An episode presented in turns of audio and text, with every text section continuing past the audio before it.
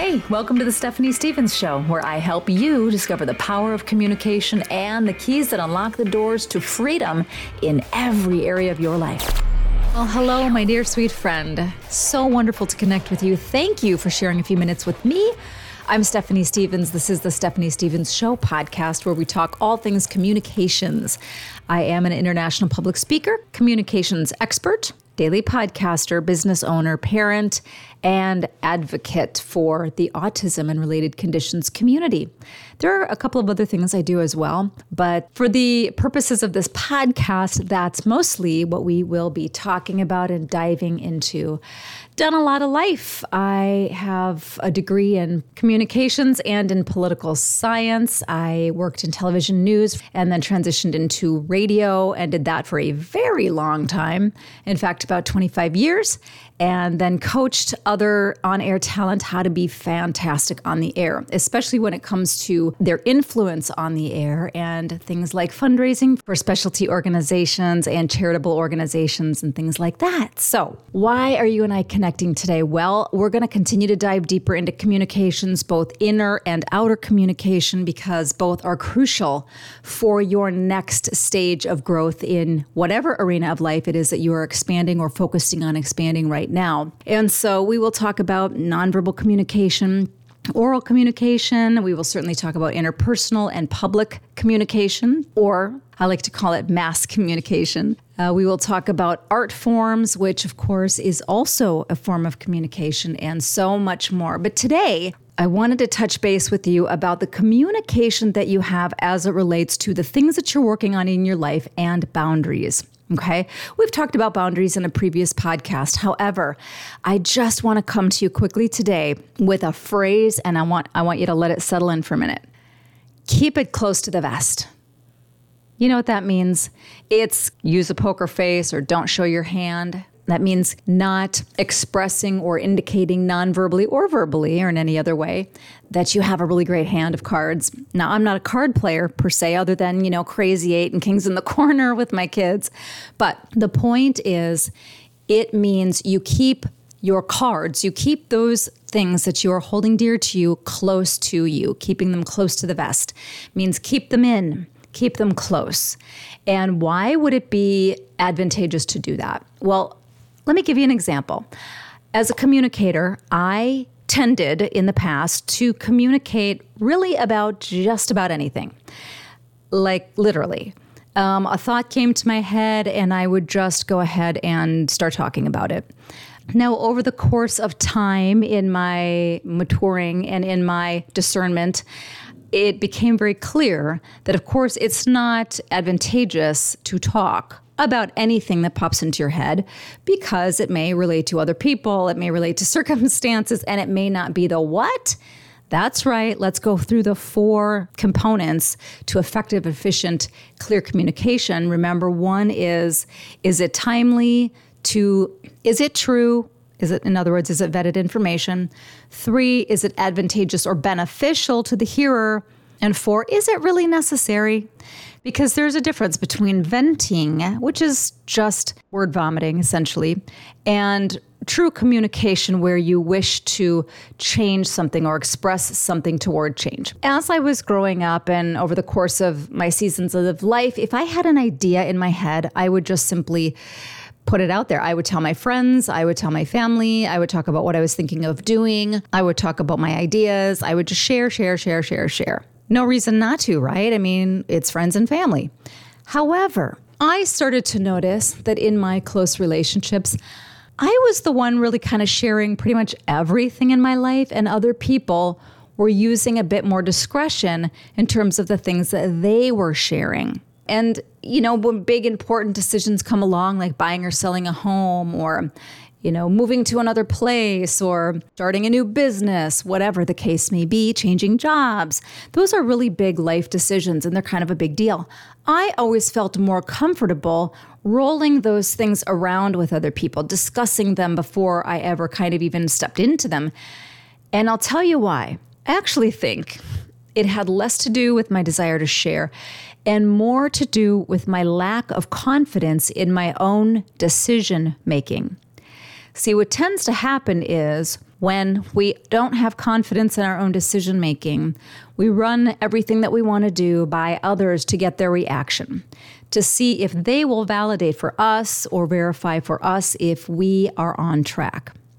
Now, how would they know if we are on track? right? I mean, that's putting somebody else's interpretation of us and where we are, where we're going in our lives, and valuing it above our very own. It's not necessarily mature and it's not necessarily wise. I believe in wise input. I believe in wise feedback. I believe in wise counsel. However, if you have vetted the thing that you're going to do or the circumstance that you're entering into or the whatever it is, the house that you're going to buy or sell or the job that you're going to change or the person that you're going to date or the whatever the case may be, if if you are at a point where you understand to discern and clarify for yourself what direction you're moving into.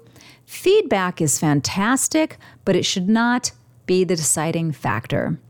You should take into consideration how whatever it is that you're going to do is going to affect the people that you influence and that you care for most in your life. Definitely. That should absolutely be one of your primary markers. Otherwise, if not, we're just selfish. We're just selfishly moving through life, doing our own thing, um, willy nilly, without ever considering the consequences of our actions on others. That is not what I mean. In fact, quite the opposite. Do consider heavily how your decisions will affect the people that you love, care for, and influence the most.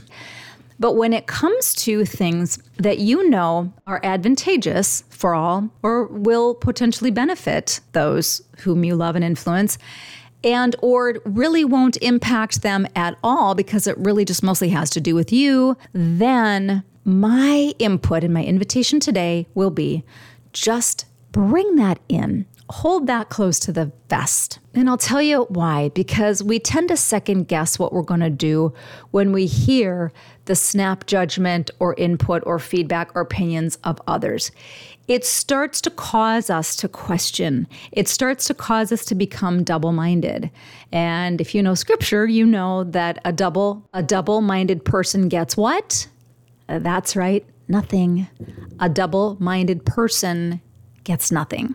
So we have to become focused on that thing that it is that we wish to venture into or acquire or do. We have to at some point really hone in and start focusing on that. Because as we do that mentally and emotionally our actions will correspond and that thing will begin to develop out of the thought processes and into materialization. But we get stuck when we share what we're doing or what we want to do too often and with too many people because everybody is going to have most likely a different idea or a different opinion about how, where, when, the timing of it all, um, who should be involved, et cetera, et cetera. And that's just at some point that becomes a stumbling block. My invitation would be if you're somebody like I used to be who just shared whatever I was thinking about doing in any given day, examine and ask yourself is it possible that I'm wanting to share because I really don't have the confidence to stand in what I'm doing on my own, and I'm looking for validation from others. I'm looking for a boost of con- inner confidence from an external source. And if you can honestly determine that that is the case, my invitation to you will be pull that in, hold that close to the vest. Give that your own time, your own prayer, your own discernment, your own checklist. When you feel confident, when you've done that, confidently step out or step into that thing that you desire to do or have or become or develop or create most next. That is a beautiful process. And Again, it's something that took me a long time to get to. And the honest truth is, it wasn't because I was just such a fantastic communicator. It was because I really lacked the confidence to just kind of stand on my own, do what I wanted to do, what I was feeling was going to be uh, good for me or good for my family or a, a smart decision, whatever is next within reason, of course. I just didn't have the confidence that a lot of other people had to just kind of make a decision and do something and go forth and embrace it and go with it and really um, see it through. I was really looking for validation. I didn't like making decisions. I was always concerned and afraid I was going to be making the wrong decision. And that comes from some things earlier in life, in which when you find yourself psychologically in a double bind, people who find themselves in that position oftentimes have difficulty making their own decisions later on in life. They find it difficult to stand on their own because they always wonder if they're right. They always wonder if they're making a smart or wise decision. And a double bind often develops when, in any given situation, usually young, younger in life, you see that something is not normal. You indicate that it's not normal, but you're told by external sources that it is.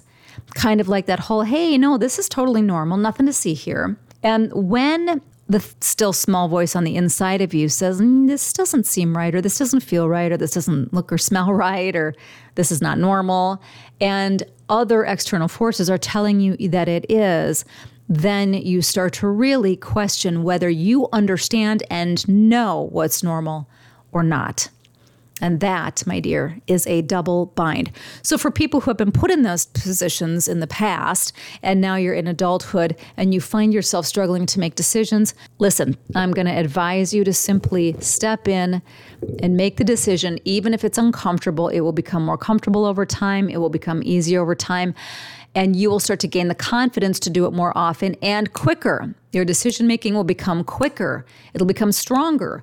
You'll understand hey, listen, what's the worst thing that could happen here? You'll quickly weigh out the cost analysis, you know, the pros, the cons. Should I do this? What's the worst thing that happens if I do? What's the best thing that happens if I do?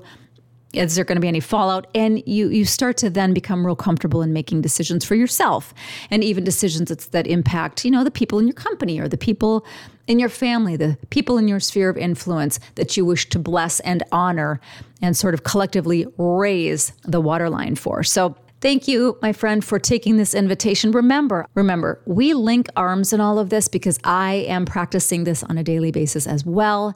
And practice makes what? Excellence. I don't say perfect because we don't need perfect, but it it certainly does make excellence. So Thank you for listening, my friend. And also, before I let you go, I just want to mention again my friends at Eniva, eniva.com, E N I V A.com.